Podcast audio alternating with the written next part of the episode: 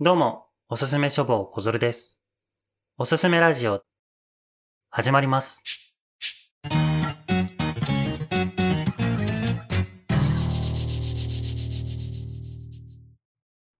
さあ、始まりました、おすすめラジオ。こちらは毎回様々なゲストに来ていただいて、その方のおすすめの一冊を紹介してもらおうという番組となっております。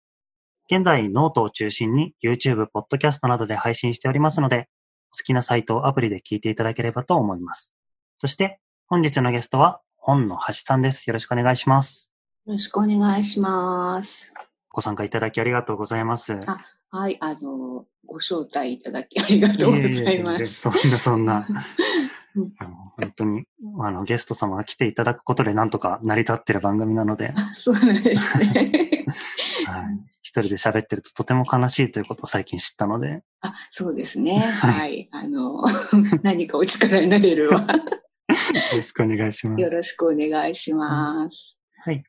で、本の橋という名前で実際こう、はい本を、あの、紹介したりする活動も、まあ、されてらっしゃるっていうお話で伺ってたんですけれども、はい。簡単にそのことについてもお伺いできればなと思うんですが。はい。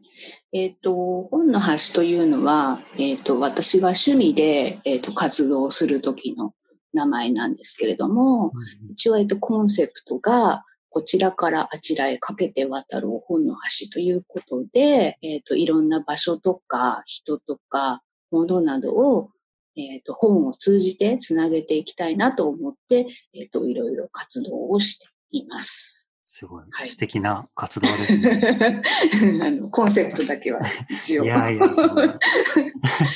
結構実際にこう、ひ人を集めて本紹介されてる活動なんかもホームページの方で拝見しましたけれど。ありがとうございます。見ていただいて。いやいやそうですね。あの、例えば、えっ、と、本畑会議といううんうん。で、本を囲んで、まあ、美味しいものとか食べながら、ちょっと今は、あの、そういうのできないんですけど、はい。美味しいもの食べたり飲んだりしながら、一冊の本を、えっ、と、囲んでというか、まあ、口実に集まって、ああだこうだ話をしましょうということをやったりとか、あと、あの、勝手に架け橋というので、あの、はい。私が勝手に、あ、この人にこの本読んでもらいたいなっていうのを、勝手になんかこれ、これですみたいな感じで、あの、読んでも読まなくてもいいですから、私はこれをあなたにあの託したいみたいな感じで、勝手に架け橋という名前で本を勝手にその人に持ってったりとか、いいですねそんな。ことを、はい、やってます。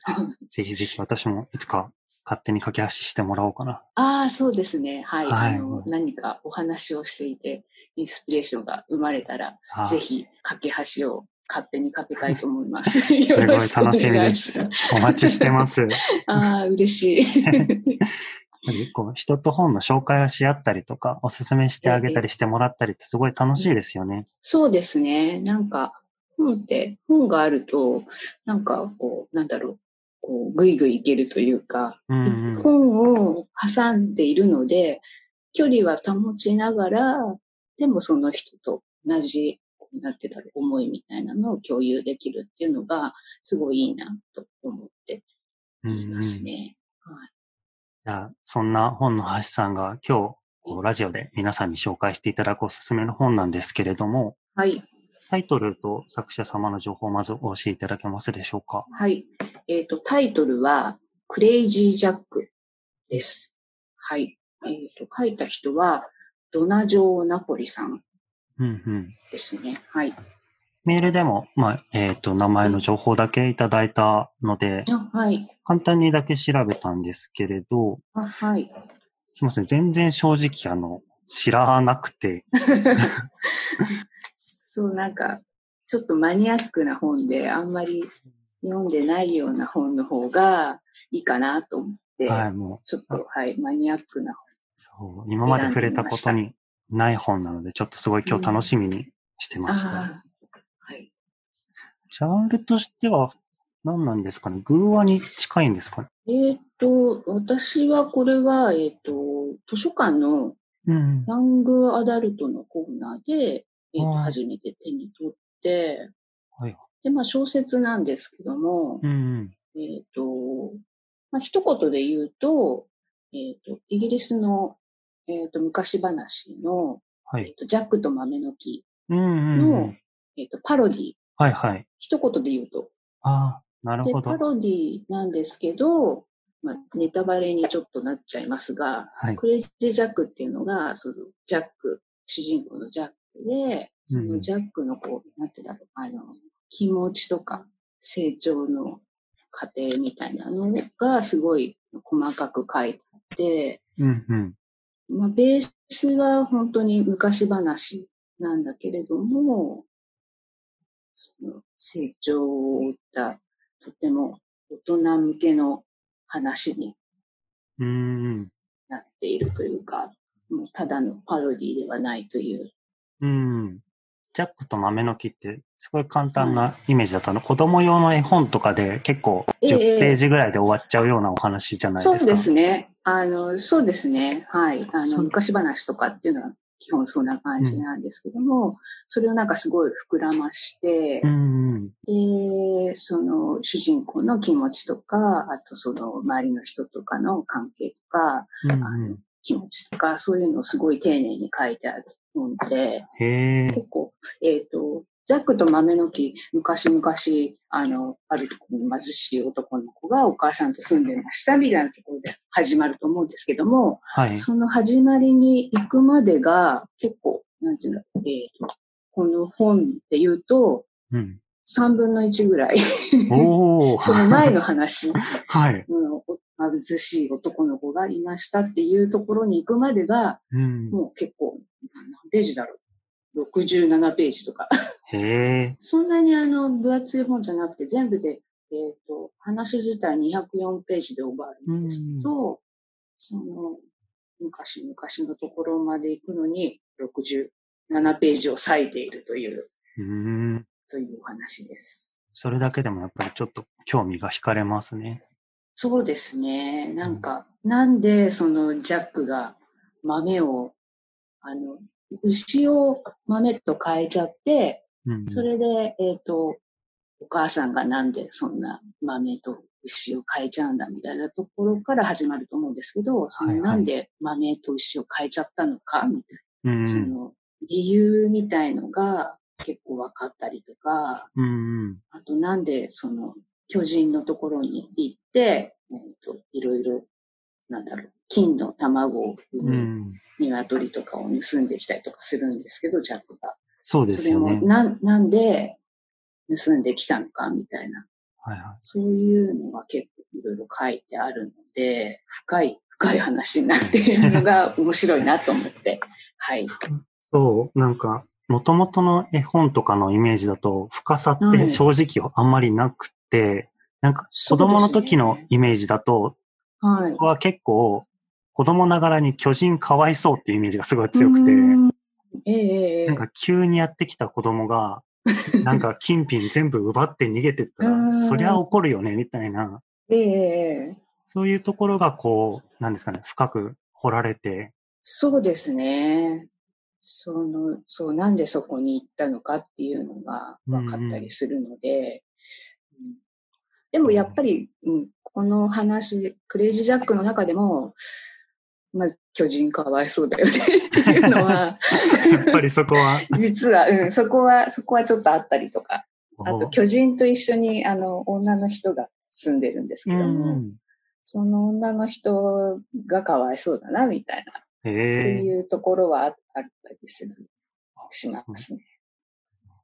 やっぱその、偶話とか昔話をアレンジするって結構、なんですか？ね。それこそ、太宰治とかもやってたりしますし、ええ最近こう、なんとかそういう昔話殺人事件みたいな本とかも確かあったと思うんですけあーはいど、ありますね。なんか結構、やっぱり日本人、最近は少なくなったって言いますけど、うんそれでも子供の時に絵本って読み聞かせてもらったりとかで、ええで、ちょっと大人になったらひねくれて考えたりするじゃないですか。ええ玉手箱そんなんいらねえよ、みたいなのとか、そうですよね。そういう誰もが考えたことある、こう、うん昔話ってもっと考えればとか、本当は怖い昔話とか、そういうものをこう、うんうんうん。しっかりと描いてくれるっていうのは、それこそ本当にハイティーン向けというか、こううんうん一歩、思春期に踏み出した子たちには、うんうん。もうドンピシャにこう、はまり、はまる作品ですよね。そうですね、きっと。うんそう、あの、桃太郎とかも、なんか、ね、急に鬼退治に行くとか言って、あうの、ん。行って、鬼退治したけど、それが果たして正義だったのかみたいな、大人になると結構考えたりとかして、そうですよねコ。マーシャルにも確かあったと思うんですけど、なんか鬼の立場に立つと、なんかある日、桃太郎が来てお父さんとお母さんを殺していきましたみたいな。うんうん。ね鬼の立場に立つとなんか結構、桃太郎ってひどいことしてるなみたいな。そうですよね。大人になるとあったりとかして。それは子供の頃はなんかそれが、うん、それが別に、もう昔、昔あるところにめでたし、めでたしで。結構受け入れられたりするので、なんか、そういうのが面白いなと思ったりしますね。さっきこう、はい。偶然、こう、図書館で見つけたっておっしゃってましたけど、はい。それはいつ頃ですか？これ結構前ですね。もう、4年とか5年とか前になると思うんです。この本を見つけたのは。結構こう、そのティーン向けというか、そのあたりの本ってよく読まれるんですか？ですね。あの、仕事が、えーとうん学校の、小学校の師匠をしているので、はいはい。それで結構児童書とか絵本とかを手に取ることがあって、うんうん。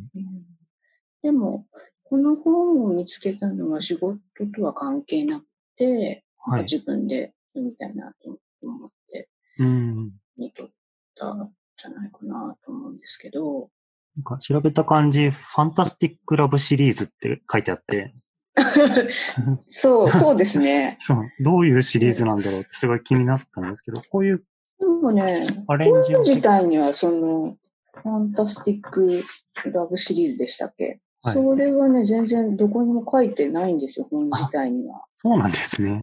はい。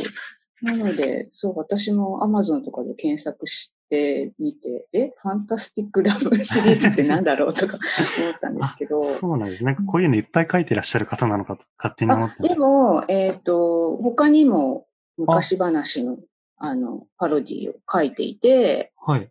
えっ、と、逃れの森の魔女っていうのがあるんですけど、はい。私は先にこれをまず読んで面白いなと思ったんですけど、うんうん。えっ、と、逃れの森の魔女、これ何のパロディだと思いますか？逃れの森の魔女？はい。ちょっと眠りの森の。美女に似てるんで、似てるんですけど、えっと、現代はね、ザ・マジックサークルで、はい。魔法の輪？ヘンゼルとグレーテルがあ元になってるんです。あの、お菓子の、あ。はいお菓はい。子の家が出てきて、魔女が出てきて、魔女に捕まってしまってといううん話。うん。それのパロディだったりとか、あと、えっ、と、ラプンツェルの、ああ。あれのパロディも、えっ、と、なんだったっけな。題名がちょっと忘れちゃったんですけど、私の美しい娘とか、なんかそんなような。ああ、なるほど。そういうお話ですよね。娘を出さないようにするみたいな魔女。そうですね。で、その、逃れの森の魔女は、その、えっ、と、こうヘンゼルとグレーテルを捕まえる魔女が主人公になっていて、うんうん。で、その、魔女がなぜそのヘンゼルとグレーテルを捕まえたかみたいな、うんやっぱりそ。こに至るまでに結構、あの、ページを割いて丁寧に説明していたりとか、うんうん。ラプンツェルも、えっ、と、そのラプンツェルを塔に閉じ込める魔女が主人公で、なぜそこに至ったかなるほど。を描いてる作品で、あうんのどれも読み応えのある作品です。なるほど。はい。それ、実はその3冊の中から結構どれにしようか今回迷ったんですけど、はい。まあ、小鶴さん男性ということで男性が主人公の方が、ありがことうござうなんいます。か心動くかなっていうのと、うんあとクレイジージャックが結構、うんと、そのた単純、単純って言ったら語弊がありますけど、なんていうんだ読みやすいうん。一番その3冊の中で割と読みやすいかな。あの、話自体も短い感じなので、うんうん。まあ、とっかかりはこれがいいかな。で、もし面白かったら他のも読んでねというあ感じ。本当ですね。でもうんですね。はいでも、今聞いた限りだと、こう、悪役側にもともとは結構立って読ま、書かれてる作者様、そうみたいですね。中で、ジャックと豆の木に関しては、このジャックにすごく視点を絞った、というか、ジャックを変わらずフォーカスしてる形ですえよね。えはい。それだけこう、そこに魅力があったってことなんでしょうね、ジャックというキャラクターに。そうですね。その、なんだろう、えっ、と、お母さん、そのジャックとお母さんの関係だったりとか、はい。あと、フローラっていう幼馴染の女の子が出てくるんですけどもえ、えそはい。の女の子の関わり合い方とか、うんうん。あとその、さっきも話しましたけど、巨人と一緒に、えっと、生活している女の人の関わりだったとか、うんその辺とかも描いているので、はい。うん、巨人にスポットを当てるよりも、そこにフォーカスをしたっていうのは、その、周りの女性陣たちとの関わりうん。っていうのが面白いと思ったのかななんて、まあ、勝手に。思ってますけど、うんはい。登場人物的には今言ったお母さん、ジャック、フローラ、うん巨人と巨人の隣にいる女の人。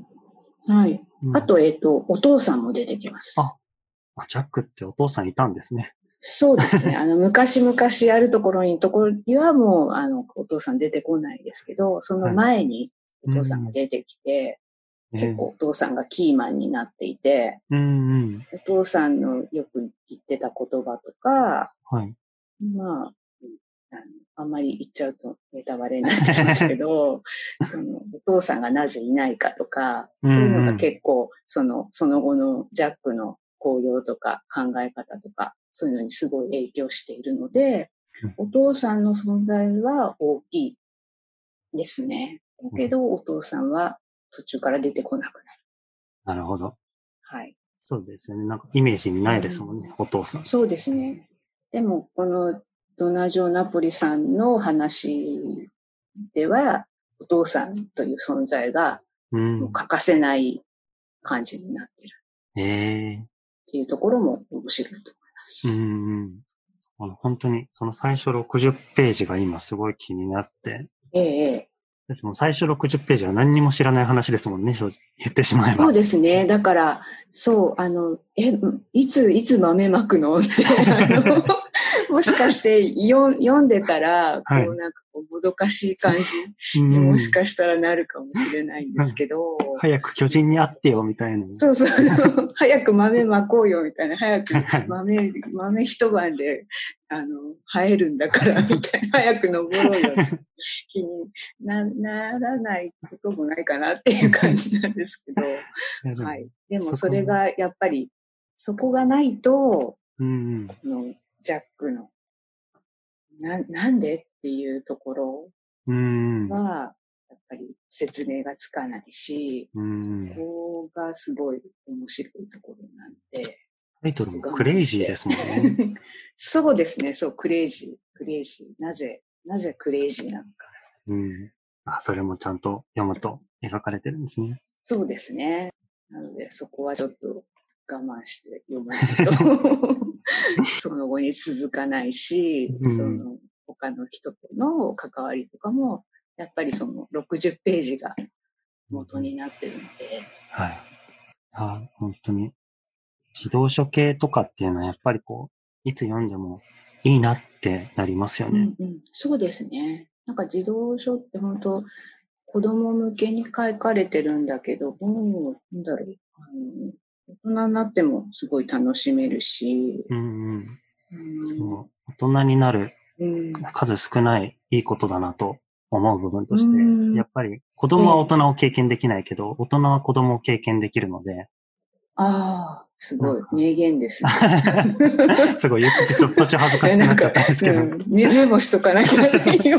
恥ずかしい。うんそう、だからでも、大人になっ子供が例えばこう、急に、芥川龍之介をじゃあ読みも、全部読みましょうとか、うんうんうんそういうことをしても、読書嫌いになっちゃうことが出てくるかもしれないですけど、はい。大人が児童書を読んで、うんうん。よく子供騙しなんて言葉もありますけど、やっぱはい。りこう、一定評ある程度こう面白いとされている児童書とか、自分が子供の時読んで面白かった児童書を読んで、ええ、ええ。あ、これ当時俺騙されてたなって思った記憶がないので、うーん。やっぱそれはすごく、こう大人になっても良かったなって思える部分ですね。そうですね。なんかそう、子供の時に気づかなかったうん。ところがすごい、なんか自分に刺さったりとか、うんうん。まあ、本当に子供の時に楽しいと思って読んでて、大人になっても、やっぱり楽しいってうん読めたりとかするところがあったりとか、うんうん。どういう立場になっても楽しめる本っていうのは、本当に子供向けの本じゃなくても、大人向けの本でも、なんかどういう立場でも楽しめる本っていうのは、本当にいいなと思いますね。うんそして、子供にそれをお勧めできる立場にいる方ですもんね、本橋さん。そうですね。あの、そういうふうに言われるとなんかちょっとこう、あの、責任重大みたいな感じですけど。そうですね。本当になんか、今、今のあなたに合う本はこれよっていうのが、うんすごい勧められたらすごいいいなとうん思いつつもなかなか そこまでいかない。いやいや、そんなことないと思いますよ。今日聞いてるだけでもやっぱり面白いなと思いますから。そうですか。それこそ身近にいる小学生たちは、より直接聞けるわけですから。うんうんうん。このクレイジーチャックってはい。他の方にもおすすめとかされたことあります？えっ、と、本の端で、はい。図書館でブックトークをやった時があって、うん。その時にちょっと紹介したりとか、あーあとホームページの方で、そういう、えーと本を読んで、なんかうん思ったこととかを紹介してるコーナーを作ってるんですけど、そはいこで紹介したりとかはしたことがあります。うん。ただそのピンポイントに、はい。あなたにはこれよみたいなこ とってのはないですうね。ん。うん。確かにちょっと、あなたにこれって言われて本にクレイジーって書いてあったらちょっとドキッとしますよね。そうですね。うん、でもちょっとなんかやんちゃな男の子とか、うん、で、だけど本が好きっていう子には勧めたら面白いかもしれないですうね。ん。うん。なるほど。やっぱり今回もですけど、そうやってはい図書館での活動とかにも、この本を持っていくだけのうんこう本の橋さんとして、ビビッとくるものがやっぱりこの本に詰まってたというか。はい。ですね。うんと私あんまりこの外外国の方が書いた本っていうのがうんあんまり実は得意ではなくて、ああ、はい。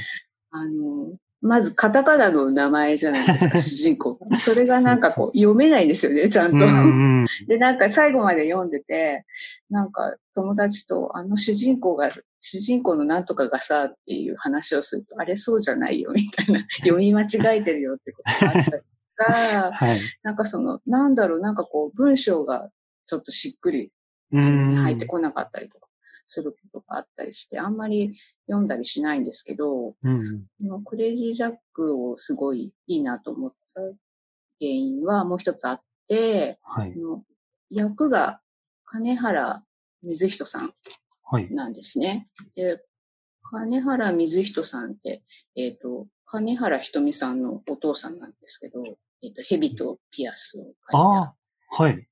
えあれのお父さんが、えっ、と、まあ、翻訳したり児童文学書いたりとかしてる方らしくそうなんですね。はい。で、なんかね、金原水人さんの役の本ってすごい、私の中にスーッと入ってくるうのが多んくて、すごい読みやすいです。そううんだから、このクレイジージャック手に取ったのも、実は翻訳が金原水人さんっていうのも結構あって、あ、これいいな、みたいな。一時期なんか、その金原水人さんの翻訳本にいろいろ読んだりしてた時もあったので、あ、これだったら読めそうみたいなうんうんうん手にしたんですけど。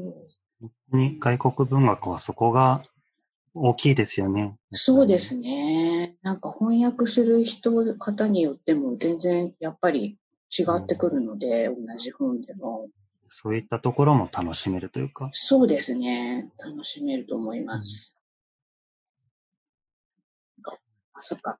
お父さんの、そのはい、口癖というか、よく言っていた言葉っていうのがあって、はい。それが、えっ、と、その、初めの60ページまでに、途中に出てくるんですけど、はい。その言葉っていうのが、えっ、と、食べるもの、住む家、そしてお互い必要なのはそれだけだっていう言葉があるんですね。はい。でこの言葉が結構、グッとくるというか、うんうん。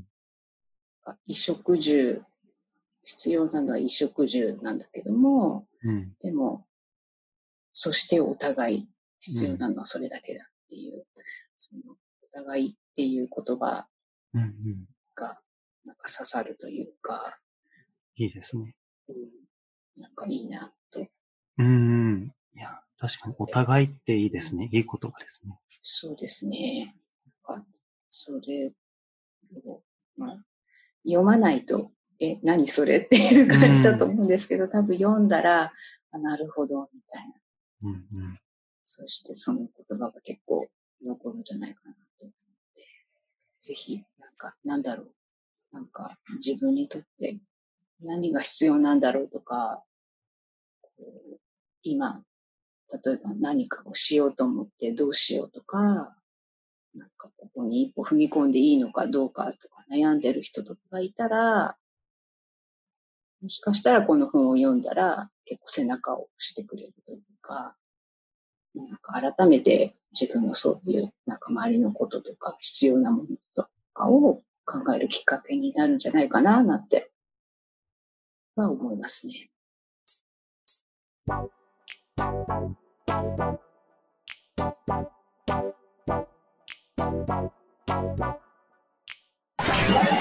さあ、エンディングとなりました。えー本日お越しいただき本当にありがとうございました。はい、ありがとうございました。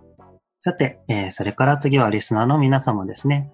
本日のラジオが楽しかった方、えこれを聞いて私もクレイジージャック読んでみたいと思った方、ぜひ YouTube のとポッドキャストそれぞれいいねボタンのような、ボタンありますので、それをポチッと押していただけますと励みになります。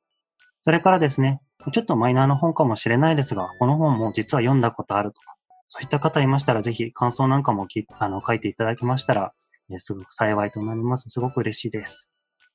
それからですね、このラジオなんですが、本日来ていただいた本なし様のようにですね、聞いていらっしゃる方の中で、えーゲストとして出演し、や、ゲストとして出演したいという方いらっしゃいましたら、あの、ぜひぜひ、あの、お待ちしておりますので、各媒体に載せておりますメールアドレスなどで送っていただければ、えーと思います。もし自信ないけどなんて方もですね、ぜひ相談させていただければと思いますので、よろしくお願いいたします。それでは最後に日本の質問、本日ありがとうございました。ありがとうございました。とっても楽しかったです。えっと、なんだろう。本について、こう、なんか誰かと話すっていうのはすごい楽しいと思うので、あの、聞いてる方もぜひ、我こそはという方がご連絡するといいんじゃないかと思います。ありがとうございます。お待ちしてます。あと感、感想が来たら嬉しいですね。そうですね。ねこれ読んだよ。はい。ぜひぜぜひひぜひ。はい。してます。はい。では。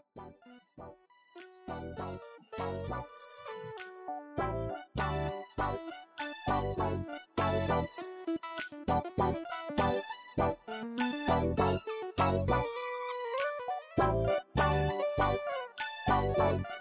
はい。